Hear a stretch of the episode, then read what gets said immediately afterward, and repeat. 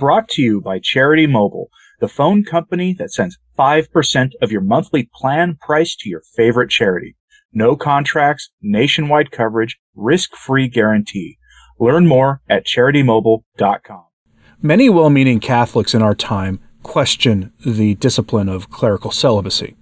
They look to the East and see that priests in the Eastern rites are permitted to marry, as long as they're not going to become bishops. And they believe that there is no problem of a uh, Ted McCarrick nature in the East. That's not true, but as you'll understand, hopefully at some point, that any large institution has a problem with the Ted McCarrick problem to some degree or another. Many of those who suggest of lifting of clerical celibacy point to the East and say they don't have the same problems we have had, and that is the reason we should lift clerical celibacy. As if being able to engage in the marital act actually will reduce such problems. Reality tells a different story. The number one place this happens is in the home, usually done by a family member. Outside of the home, afterwards you get to public schools, then Protestant churches, and somewhere further down the line, Catholic churches. It's not, celibacy is not the problem. It's the infiltration of the church that is at the root of this problem in the Catholic Church. Men unfit for the priesthood being placed in the priesthood with the aim of discrediting and destroying the church. That is where this comes from, the diabolical work of Bella Dodd. There's a priest speaking out against this because many of Francis's auxiliaries, those closest to him, are now seeding the discourse waters with the whispers of having to re- lift cel- clerical celibacy, allowing for priests in the Roman rite to marry.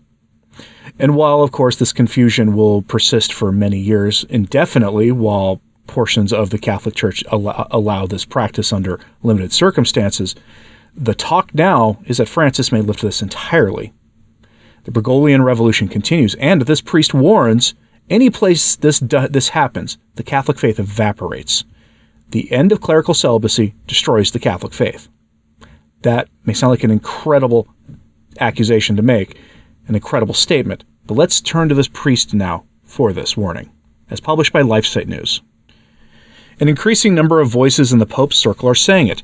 Celibacy is to become a victim of the Franciscan church reform. Yet celibacy, in particular, is an interesting indicator because wherever it is called into question, the Catholic faith has evaporated. Those who distance themselves from Christ always distance themselves first from the way of life that he lived. This applies to every pope, every bishop, and every priest. Seen in this light, the betrayal of celibacy is nothing less than a new betrayal by Judas. Not even the Vatican seems to shy away from continually committing this betrayal. The Pope's heralds are already preparing it.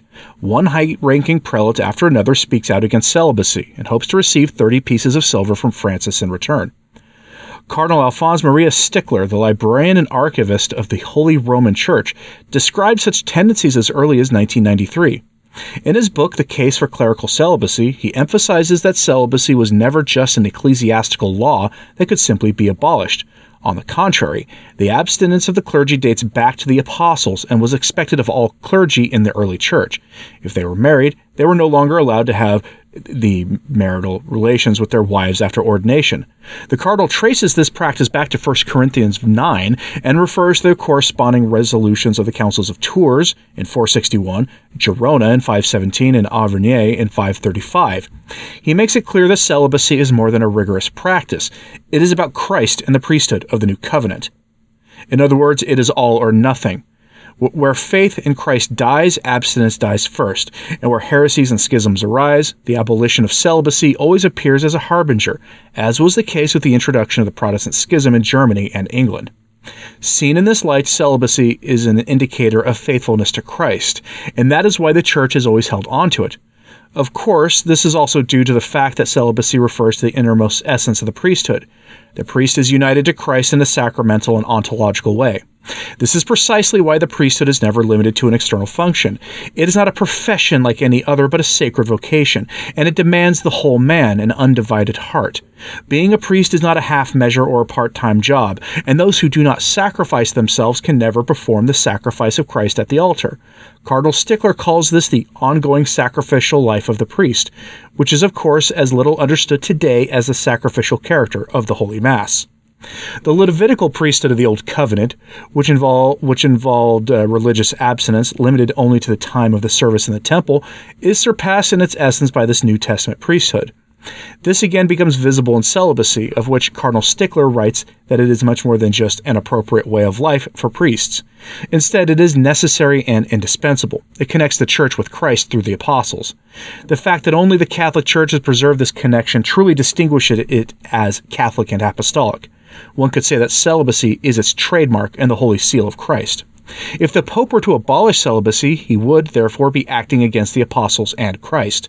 And even if married men, so-called viri probati, were to be ordained to the priesthood, it could only be done if they committed themselves to the marital abstinence the early church demanded.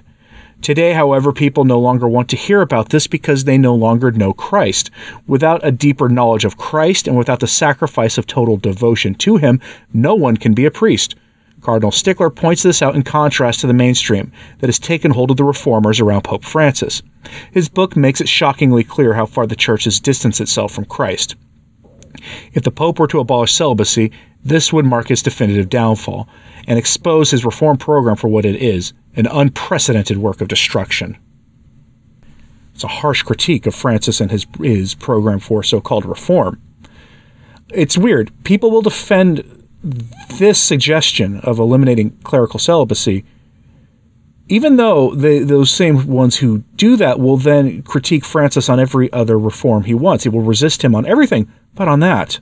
It's a truly strange thing to behold. I will, I guarantee you, I will see in my comments that clerical celibacy should be lifted. I guarantee it. That people will say that it was wrong to do it and that it only comes from the tenth century. Cardinal Stickler disagrees. He goes back to the apostles and says it was required of the apostles and required during apostolic times. That it was only that if married men became priests, they were no longer to engage in those certain activities proper to the married state. That they may be married, that they may have had a history of engaging in such activities in the married state, but once they became priests, they were no longer allowed to do so. Somehow that practice changed over the years, as we can see from the East. And now we are seeing this as something being imposed on the Catholic Church, or at least spoken about. Perhaps with the limited time he has left, Francis won't be able to get to this one.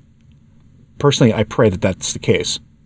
The most strident defenders of clerical celibacy, by the way, are priests, as you saw in the case of the this otherwise unknown priest writing for Marco Tosatti, then later published by LifeSite News.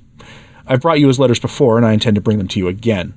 He has, assuming he writes anything in the future, he has a track record of taking great risk to himself by writing in defense of Catholic doctrine and dogma in the face of the Bergoglian revolution in the Church, a revolution that many Catholics would like to join in on to some degree, because there is this idea floating around the Church that the Catholic Church is out of date and out of step with the world to some degree or another, even in some ways in traditional circles. And that idea needs to be rejected whole cloth. Either the Catholic Church was founded on the rock of Peter and is the actual church and is thus infallible on faith and morals and has gotten this right, or it's not. And then what are we doing defending it? Doctrines, people say, can easily be tossed out the window. That's actually not true. Doctrines that have a long history are part of the large T tradition and cannot simply be thrown away. To suggest that it can is modernism.